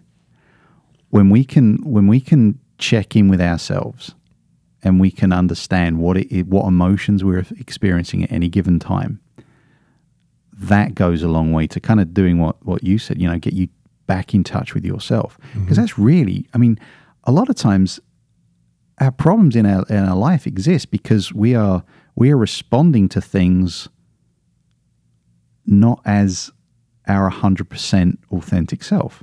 Mm. Yeah. you know? It's like well maybe you may- maybe i've had such a terrible day you're only getting 70% of me. Well okay but that 70% is if, if you're not in touch with your 70% that's that's that's not good right. you're not you're not being the best version of you you can be. You can still be operating at 50%, 60%, 70%. And as long as you're feeling in touch with yourself, you're you're going to be, you know, you're going to have good responses. You're going to be more um more intentional. You're going to give things the the gravitas that they deserve when you're when you're when you're factoring through that stuff in in your mind. Um, so yeah, it's about being being intentional about connecting with you. Love it. Love it. um, let's let's kind of switch gears, but obviously we're gonna. I think it's all going to be about emotions and energy and and staying. I love what you're talking. You've started it out with just balance and and, and self awareness and and self compassion and all that stuff. But how I'm going to go into the topic of social media and how that can really throw somebody way off the mofo, right? right? So, I mean, you probably got some stories here to tell us, but let's just talk about Jon. Are you first of all, are you stay are you on social media? Do you stay up to date uh, on it? And then let's talk about the the addiction to it and the uh, that part of it, and maybe tell us a little bit about that. Um, yeah, I think social social media is kind of necessary evil. I mean, we're not going to get rid of it, right? It's it's here to stay, in in its various different iterations that it may be down the road. Yeah. Um, so I think, uh, like anything, you you have good parts of it and you have bad parts of it. I sit down every night and I try and look at the good parts. Right? Yeah, absolutely. Yeah. Now, I also have a fully formed prefrontal cortex, which means I should be able to understand that there's cause and effect and, you know, if I expose myself too much to this kind of stuff, it's going to impact how I'm thinking about certain things. Kids don't have that. And so, you know, yes, there probably needs to be some kind of regulation from a parent um, about what their kids are watching. I do think the word addiction gets thrown out a lot Mm-hmm. and incredibly liberally, um, kind of like narcissist. Yeah. Um, you know, we talk about, oh, this person, you know, this person really likes looking at their phone. They must be addicted. Well, if we're going to look at diagnostic criteria for addiction, I mean, there's Right. there's a fair few steps to that Abs- bad boy. yeah, absolutely. you know, just like with a narcissist. I remember sitting in a, a previous clinic I worked at. Um, we would we would have um, well, we'd have so many meetings on a weekly basis. It blew my mind. Um, but in a lot of you know, more often than not, someone would throw, "Well, that that person's clearly a narcissist." And I'm sitting in a room with like you know trained licensed clinicians. I'm like, What? Really? Do you know how difficult it is to diagnose someone with like narcissistic personality disorder? And you're just throwing that out? You're contributing to the problem there, my friend. so I think for we, we have to kind of watch our vernacular, right, when it comes to that kind of stuff, because no parent wants to hear your child might be addicted, to Addicted, something. yeah. What what's probably happening is, um, you know, we're, we're, we're in that um, instant gratification society, and social media hits that. Mm-hmm. You know, I want I want a thirty second clip that's going to make me feel that I'm going to laugh at, right? Or it's going to mm-hmm. make me feel good. And I'm going to go, and you're just chasing that dopamine, Yeah. and and like anything, balance. Again, not to sound like a broken record, but you know, balance that shit Yeah. Um, and and from from a parental perspective, I see a lot of. I think if parents educate themselves more about social media, about what their kids, you know, ask you what what are your kids looking at. I do that with Mike. You know, I mean, mm-hmm. The other night, my my daughter and I were sitting on the couch talking. We had we had an episode of Bob's Burgers going on. We were talking best show on TV, by the way Bob's Burgers, yeah. and talking, and we were sending out each other Insta reels. Then, so we were like multitasking, like, and it was it was awesome because, like, I know what she looks at. Yeah. I know what she likes. Mike, I've always had a rule with the kids. It's like you know, um, I'm not gonna. I've bought you a phone. I'm not going to go through and look at, um, you know, if you've got like a diary on there or something, I'm not going to look at that, but I'm sure as heck going to look at your fucking search history. Yeah. Yeah. right. and it's gonna, and, and, and we're going to talk about it. Right. I don't, and I also understand you might go out and you might look at some nefarious shit, Yeah. but okay, let's talk about that. Right. What are you looking for? A lot of times, parents, they're so fearful of the bad thing that's going to happen, right? If I, if I don't if I don't monitor this person 24/7 365, bad shit's going to happen. Okay. But at some point you have to take a step back and you have to be like, "You know what? Where's my parenting in all of this? What did, you know, I you are as a parent, you are the biggest influence mm-hmm. on your kids. And I think we get that screwed up. Well, little Jimmy in classes has more of an influence on little Billy than I do. Well, yeah, if you've set up that dynamic your entire freaking life, of course he does. Yeah. But if you become an invested parent, an engaged parent, little Billy ain't going to have shit on you. You know, you're going to. Right. So start to trust yourself as a parent. Start to get to know your kids. I I asked uh, when I had parents come out, I asked kid, you know, what kind of music does your kid listen to? What's what's your kid's favorite movie? What's your kid's favorite author? It's amazing how many parents don't know the don't answers know. to those Yeah. questions. And that's not to guilt or shame a parent, but it just it shows the level of disconnect Sure. right? And in my head, I'm like, how can you have someone in your life that you love that much Mm-hmm. and yet be so disconnected on a certain level? Yeah. And that's kind of mind blowing if you think about it. Yeah. If you were trying to date somebody, right? Again, not to do another car analogy, but if you're like, if you're wanting to date, think about when you first met your your the people that Mm-hmm. Yeah. ultimately became your wives, right? Yeah. You wanted to know every single thing about them Yeah. right? What their entire childhood was like, like what you know, the first love they had, who they crushed on, what Yeah. what their favorite song is, and there was probably a time when you knew all of that stuff. Mm-hmm. Do you know that stuff now? I'd say for the most part, but Good for you, know, man. You know, No, I, I would say too. We ta- yeah, my wife. We talk about music. We talk Good. about all that kind of stuff all the time, and those are the things that uh, I think as as we've gotten as I've gotten older, I've been more intentional Mm-hmm. Yep. and better at. Um, not to say that I'm perfect, but I that's just something that yeah, you have those conversations and to learn a little bit more and find out what it is. That's the important piece I think I'm hearing is uh, I'm hearing two things. One is you got to go inside and you got to you got to uh, you know have that self awareness, that that self uh, acceptance of of who you are, um, and self compassion. But then at the same time, those relationships with others. What are you doing to, and especially if it's your kids or your your spouse, what are you doing to find out about them and what what excites them and what makes them go? Because when you mm-hmm. can have that, mm-hmm. there's that there's that connection. Yeah. As human beings, at a base level, we want to feel connected and we want to feel relevant. Hmm. If you are able to help another, if you are able to facilitate that in another person in relation to you, you're golden. So, you know, if you can make someone feel relevant, if you can make someone feel connected, that that is gonna that's the silver bullet right there. And it works with a spouse it works with a child it works with a colleague anyone.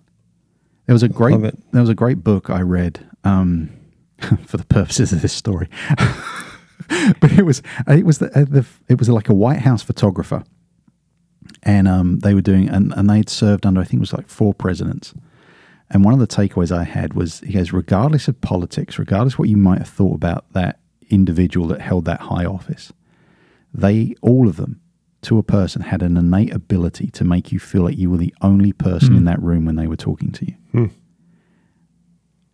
Connected, relevant. So if it works for the, the holders of the highest Sure. office, then we could probably do it. yeah, And we could probably do it better because we have less stress. that's true. That's true. All right, moving on. Um, another big topic we talk about is work life balance. Hmm. We feel like, at least in our profession, in, in the educational world and the leadership and the principalship,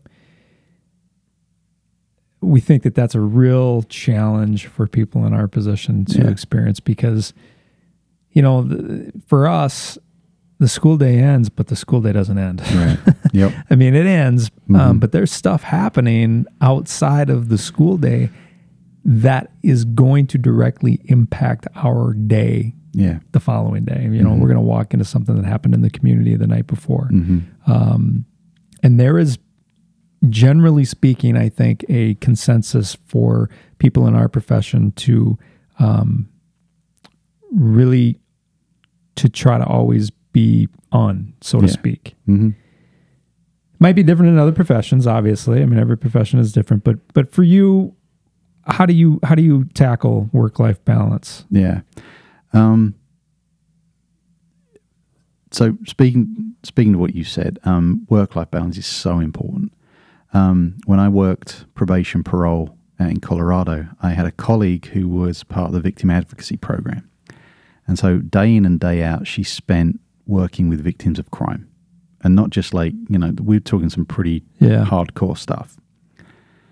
And uh, I remember talking to her at one point. I was like, "What do you do? Like, how do you decompress? Like, what do you, what do you do for fun? What do you do on your off hours?" And she said she volunteered at a suicide hotline. Oh my Oh my god. I was just Whoa. like, okay, so right there, classic example of zero work life balance. Yeah. right. This is that's not what we want. Um, and she she was feeling, you know, she was she was finding she was burning out. Yeah. right? And because that's what happens. If Yeah. you don't have that balance, you will burn out, right? It's biology. It's- Yeah. you can have the best therapy in the world, but at some point your body's going to be like, um, no. Yeah. Uh, so again, comes down to intentionality. What do you need to do to make that break from work and home life? Because you, yes, you are you you have a responsibility to your students, you have a responsibility to your employees, all that all that stuff. But you also have a responsibility to your parents and your no, parents, your your spouse, your kids, maybe your parents Yeah, as well, maybe right? your parents. Yeah. Right. and you you have to and i think that's where the communication part comes in especially with a spouse right it's like they they know the job you have Mm-hmm. they know the kind of human you are Mm-hmm. they know what you kind of gravitate towards and you know the, um, you if you're going to be on all the time work with them to look at what what a work life balance might might be maybe it is you know you you get home and you you turn that phone off and you are for the next x amount of hours you're done. You know maybe it's you need to um it's it's it's taking some time to you know read a book play a video game go for a run. Something that is going to benefit you that's then going to ultimately benefit the rest of your family Sure. the rest of your people. Um and and oftentimes I, I go back to like what did I used to enjoy what are things that I I I took comfort and pleasure in that I don't do anymore and start to fold that back into your to your routines. A lot of times people say, "Well, I don't, you know, I'm, I'm, my work life balance is fine." Well, what do you do when you're not working then? Mm-hmm. A lot of times people don't have a great. Well, I hang out with the family. Okay, great, because that's never a source of stress and depression and anxiety and the inherent urge to just run really far in certain directions and never come back. I jest. It's great. What do you say? What, what do you say to the the person that will say, um, "I just don't have time. I'm too busy. I'm too busy. I don't have time. You're, there's too much. There's just too much." I say, What do you say to that? What do you say to that person? Because that that's that's a lot. That's a very common Yeah. response. I'm just Yeah. too busy. I mm-hmm. don't have enough time. Mm-hmm. I usually say something like, "How how long have you been able to just throw up roadblocks to hmm. Yeah, to, to prevent you from from actually l- living the life that you should be living, right? Right. Because someone that turns around and says, you know, kind of just cuts off something like that and says, "Well, I just have no time." Well, well, you do. mm-hmm. You're choosing to prioritize certain things right now. Right. If you had a mindset shift, you could prioritize something else, and then whoa, magically you have the time. We all have 24 hours in a day. You choose what you're going to do with it. Mm-hmm. or the or the constant spin of, oh, I'm just I'm just too tired. I don't have time. I just go out, You know, this constant thing. But what you what you said is you're gonna have to stop. Mm-hmm. look, I don't know, look in the mirror, look at yourself, whatever. Get off for a second. Be intentional about it. Figure it out. Figure what what that is you're gonna need and start doing it because that's the Yeah. piece where people can get stuck on, and that that's the negativity Yeah. of all that cycle. And and to be you know fair, I think there's also another layer potentially that impacts this this topic of you know the the type of job you do, the the culture Absolutely. of the organization, Yes. your direct boss, your you, you know what I mean. There's other layers for sure. One of my favorite quotes, though, is um, "If you do it, it'll get done." It's a great quote, Kevin. So yeah, that is a good one. I like You do it, it'll get done. and that I, it's, I don't know if it. So the next one I have with that, the next quote that I usually throw out after that one, is um, "It will be difficult at first, but everything is difficult at first. Absolutely. And so I think those are two. There's a there's a nice two juxtapositions with those Yeah. two quotes. I want to subscribe them both to Miyamoto, um, Miyamoto Musashi, but I don't think the first one is. Um, the the the it'll be difficult at first. That's definitely him, but I'm not entirely sure Okay. who where the That is a origin of the one. first one is. Yeah, everything you've ever done for the first time was- Exactly. was, was hard. At one point, you couldn't walk. Right. You were terribly. You Yeah. were the worst walker on the planet, and Yeah. now look at you. You can do it without thinking about Yeah. it. Yeah. It's amazing. Yeah. What a great thing we inhabit our little bodies. That's good. Any anything else you want to you want to say about work life balance about your specific? Um, again, I'm not. I, I have my good days and my bad Yeah, days, but yeah. I think you try and mitigate the bad days Sure. and and get back on it if you've if you've had a shitty one. You know, Yeah. you can it. The beautiful thing that we get to experience is we can go to bed every night and we can fall asleep and you can wake up in the morning and you can do it entirely differently.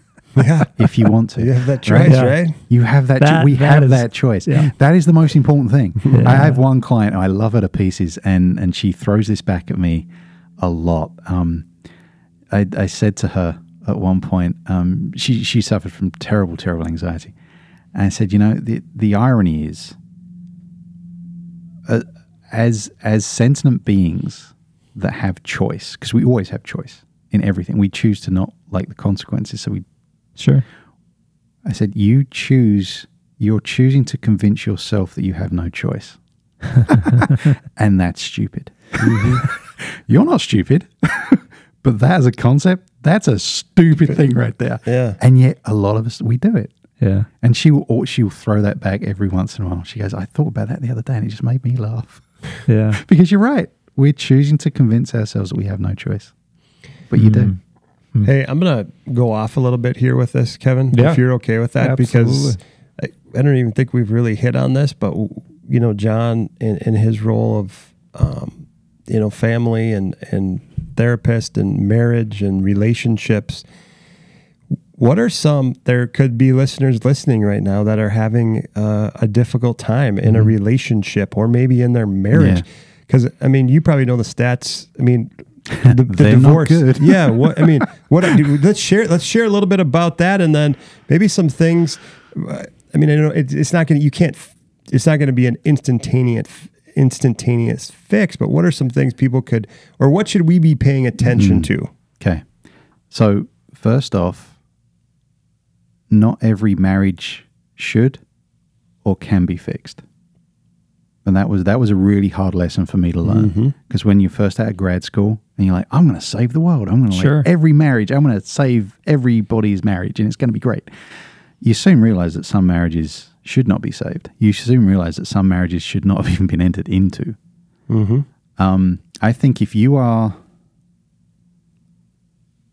I think if you're, if you're in a partnership where you're aware of the other person's needs and they're aware of your needs, and you both actively strive to help fulfill that need in the other person, that's a solid relationship, and that I can save the shit out of that one, right? It'll be beautiful, and you'll be better for it, right? if your needs are not getting met in a marriage and you have brought that up and the other person is aware, at that point it is their choice to not do that. And so it's your choice if you're staying or not. And I would highly, highly recommend that you exfiltrate from that situation if you find yourself in that one. Mm-hmm. Because life is too short. You deserve more. You deserve something that is not what you're currently experiencing. Because some things cannot be saved, and they shouldn't be. Mm-hmm. Like you said earlier, you get one shot. Exactly. You get one shot at this. Make sure you're doing it. That's a great way to articulate that. I like that. Any follow up to that? Any any marriage advice you want there, Kevin? You're No, trying I'm to get just- some marriage I'm- advice. I am. I'm wrapping my head. I've been married Come- for 21 years, and and um, I tell you one one piece. This is so. This is what I say to a lot of my couples. Um, if you can, if you can wake up every single morning, and you think to yourself, "What's one thing I can do today that's going to show this person laying next to me mhm. just how epically important they are to me? That they are like you know, they are my sun and my stars, and they just my my heart explodes when they're around." if you can do that and have an have an understanding that that person is thinking and doing the same thing, Mhm. You guys are going to be okay. yeah, If it and if it's not that, you can get it to that maybe. That's great, but if you can't get it to that, then you deserve to be with someone that you can do that with and that will do that for you as well. You don't have to settle. Right. And I think a lot of people, I think that was what happened during during COVID. I think a lot of people were like, "Oh my god, I've settled," mm-hmm. and now we're seeing, you know, you don't have to settle. We we we survived a global pandemic, Mhm. right? We're freaking bulletproof, and that that does something to you. It's Yeah, like I don't want, you know, like we we got through the hard part. I don't want this anymore. I want something else. One of the things I read, and again, I I can't even quote it right here, and maybe it, maybe this isn't even accurate, but I thought I read something about during that time when there was, you know, people were by themselves. People really figured out do I really want to spend Yes. the rest of my life with this mm-hmm. person because they were constantly Yeah. i- isolated with one another. So is that something that came out of Yeah, that that's you saw? exactly it. Yeah, and and it and it must suck because you you know having that realization, right? When you're around someone 24/7 365 because we we even with our partners, we that never happens. right right?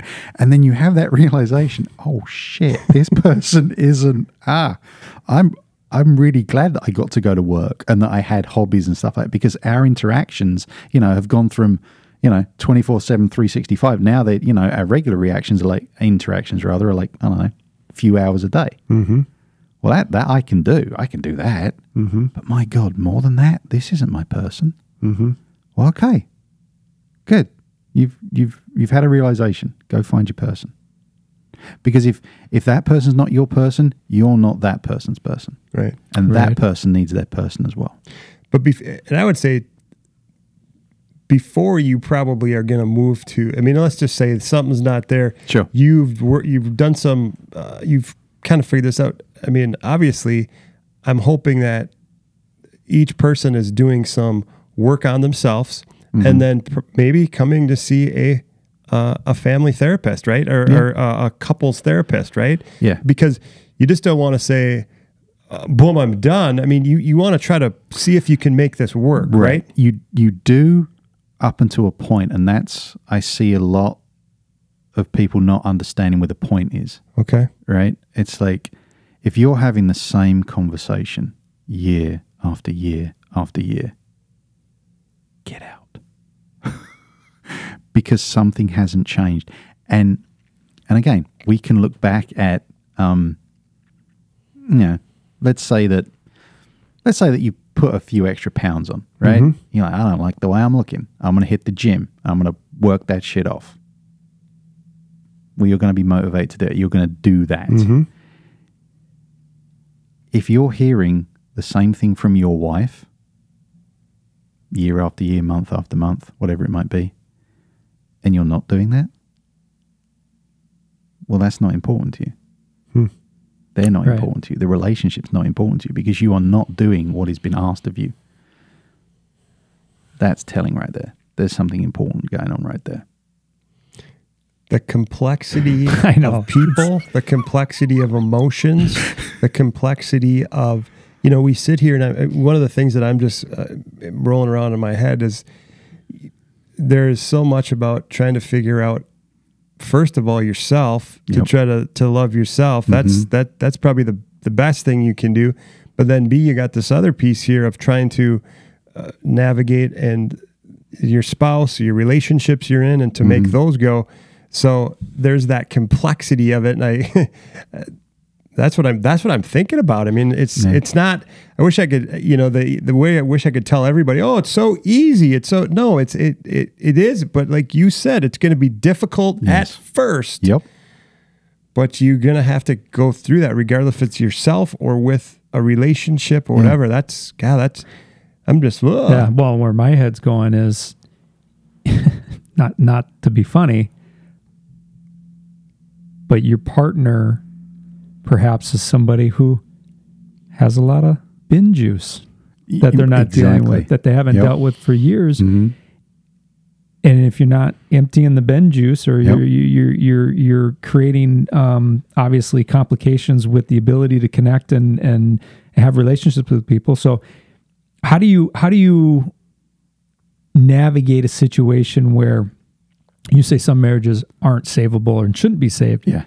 Is it ever because of a situation like that? Is it ever? Absolute- i- i- Yeah. Okay, so that falls into that category. I see too. that a so, lot.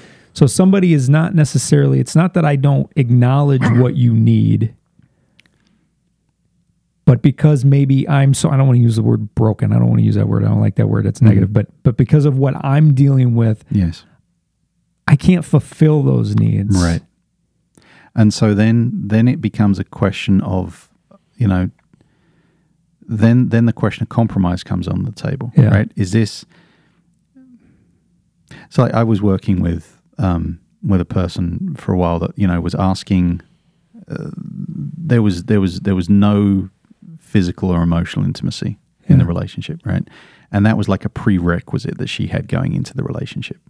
And it was like, yeah, absolutely, yeah, it'll be lots of lots of physical intimacy, lots of emotional intimacy. Totally, we're we're doing that. It's, it's done deal. Well, it didn't happen Yeah. right? And so at that point, how many, you know, is it, how big of a big ticket item is that? Sure. And if that is the big ticket item, if that I need that at, at my core level, I need those two things, and this person cannot give that to me, well, on general principle, you have to try and find it someplace Sure. else. Mm-hmm. Regardless Right. if it's a can't or won't. Right. Yeah. Right. Okay. Okay. a lot of times I think can'ts do happen, absolutely, Yeah. but they are very. It's very very slim. It usually is is a won't Yeah. because you are not important enough, Sure. and a lot of times you see that in in the individual. Right? It's like they will. You know, they'll put friends first. They'll put this first. They'll put everything first, other than their spouse, Sure. and that. at- at- And at a basic level, that's just wrong. Yeah. And so those are the things that need, you know, those are the marriages that need to not be around for, for both people's sakes. Mm-hmm. You know, you deserve to be with someone that is going to love you for who you are. Yeah. All the little, you know, intricacies of who you are, the, the, the things that, you know, the way your eyes light up, the way your smile brightens a room, right? The way you make somebody feel. That's, you're going to connect with that person and that's going to be your person. And everyone deserves that. Yeah. It's good. I love it, man. I love it. It's complicated. It's complicated. It's complex. easy, yeah. But at the same time, it's it's Super simple. super simple. it is. That's yeah. Let's uh we have a couple questions here we're gonna Yeah. before we wrap up here. And uh what I want to ask you is as you're thinking about your life, who's impacted you? You know, role models. And then what are some of your favorite um could be health, mental health resources, books, podcasts, people, apps that you would recommend for our listeners if they're like, Sure. hey, I want to check that out. So again, who are some people that have impacted you in your life, and then what are some of those uh, health, mental health resources you'd you'd share with others? Um, yeah, that's a that's a really good question. Um, so just from a from a personal level, um, my uh my mum, um, so my my parents uh, divorced when I was really young, like four, 4 or five, and so my mum raised my sister and I for the for the longest time, and that, um, that I would uh, looking back at what she did, and having three kids myself, and having been divorced Sure. um, I'm just blown away. So when it comes to strong people, my mum, and then um, my stepdad uh, came into the picture, um, and like you want to talk about like a man's man, like a guy that just like can fix anything, but then can also like talk you off the ledge as well. Yeah. There's, there's like you know, it's just. So I feel very, very blessed. And again, maybe this colors how I view relationships, but it's like um, if my mum and my biological dad had stayed together, I don't think I would be the person I am today. Sure. So I am I'm immensely grateful with hindsight that they divorced, that they separated. Because now I have, you know, I got this whole new human in my life that has been a massive, massive positive role model.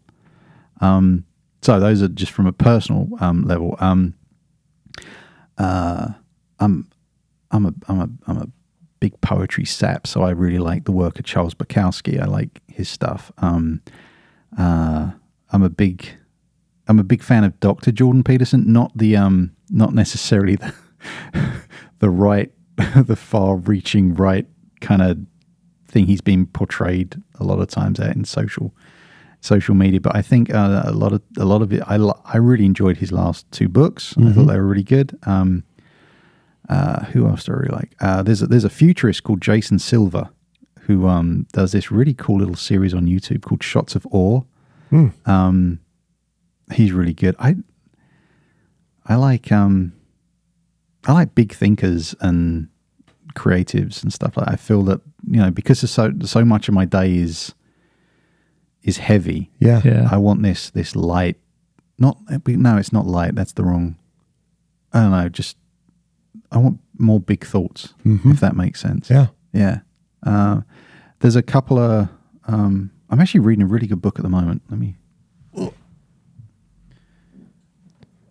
I really like.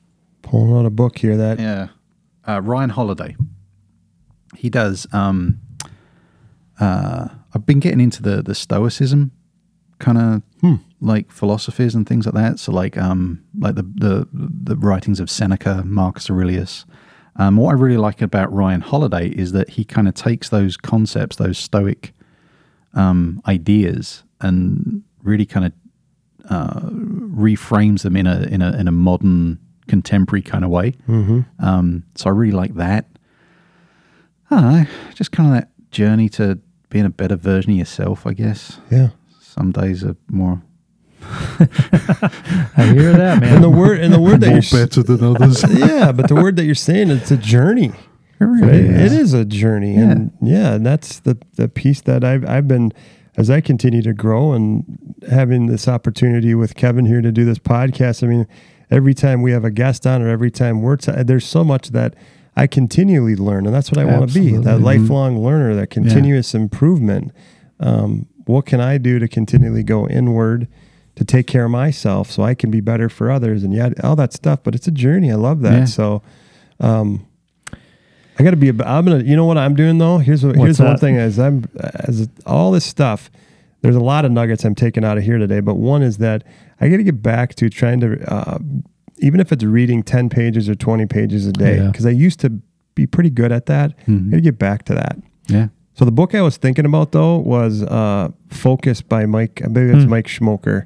Um, that was the last book. That was the one you mentioned, the- yeah. Oh. Yep. So it was just really Yeah. kind of keeping things. Um, so that was that was the book. I so Yeah. when I, when you hear the very beginning of this, when I was, oh, I don't know, I don't know, what we're gonna-" I came to it here at the end. it. Okay. It, it just took him in two hours, but he, he got it in the end. That's good. All right, Kevin, All wrap, wrap got- us yeah, up here, we got Val. One final question here, Jon, and and uh, you, yeah, you just mentioned two hours. We're we're just shy of two hours, and I'm going to tell you right now, it feels like it's been about twelve minutes. This has been very enjoyable, guys. I'm going to I'm going to be very serious. Yeah. This is this has been. I was going to say 15 minutes, but I'm going to go with twelve.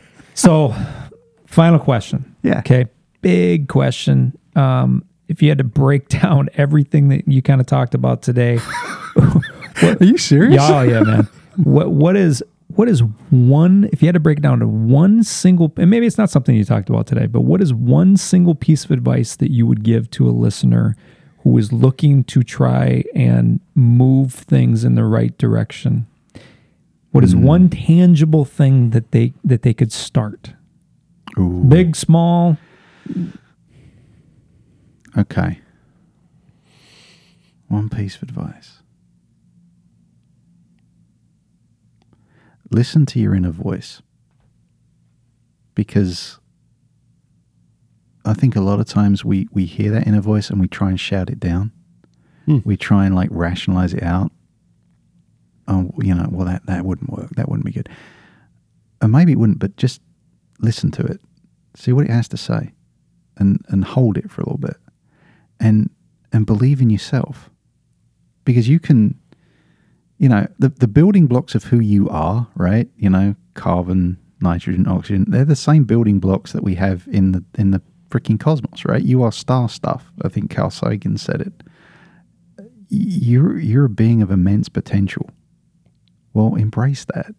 Don't don't diminish your own light just it's going to be okay in the end there's a beautiful quote by John Lennon, and it says, Everything will be okay in the end. If it's not okay, it's not the end. another powerful quote here. that's good. Yeah. That's good stuff, isn't it? That's a good way to end right there. It's a That's fantastic a good way to end. Jon, in all sincerity, thank you for your time, your generosity, um, your authenticity, um, your humor, um, and and uh, even your accent, man. It's just I don't know. Like I said, it's just there's something there's something uh, uh, making me think about Ted Lasso and all the stuff, and there, there's something very very peaceful and um, I don't even know what the word is, but uh, comforting about your your presence. So Oh, um, I can see I can see your clients really enjoying that. So because I feel like I just had a session. No, I do. And Jon, I would say too, just your, uh, just your energy um, and the frequency that you that you vibrate with with the universe. I mean, Thanks, that just man. is so uh, very really cool. appreciate that. And uh, I know you're going to go here later on this afternoon, right? You got That's right. I got an ink in Yeah, on the books. yeah. Yeah. so that's that's cool. But I can really just feel that that energy and that that vibration uh, that you have and what you're you're putting out um, into the universe, which is just so cool and um, so much appreciate your time. I'm going to talk to Kevin because I'm like, maybe we got to talk to Jon about coming on, like you know, every, periodically, If just to have some cool convos with Yeah. him. I would be more than happy to do that, boys. Seriously, would- I think this this is you guys are a fun hang. That would be This oh, was a ton of fun. This would be great. Hey, where can if anybody wants to connect with you? Yeah. Because we'll put it in the show notes. Sure. But somebody wants to get in contact with you. Where, what what are some ways that they can do that? Um, I mean, you know, if you're if you're if you're looking for a therapist, um, uh, you can find me through Healthwise. Um, in addition, and Healthwise also have a lot of very very good therapists out there if you if you need one. Um, I am on Instagram on therapist underscore reactions. Um, I don't have a lot of stuff on there, but um, yeah, you can reach out to me via the Healthwise portal or through Yeah. through that. Yeah. Perfect. Awesome. We'll get it out there. I had a blast.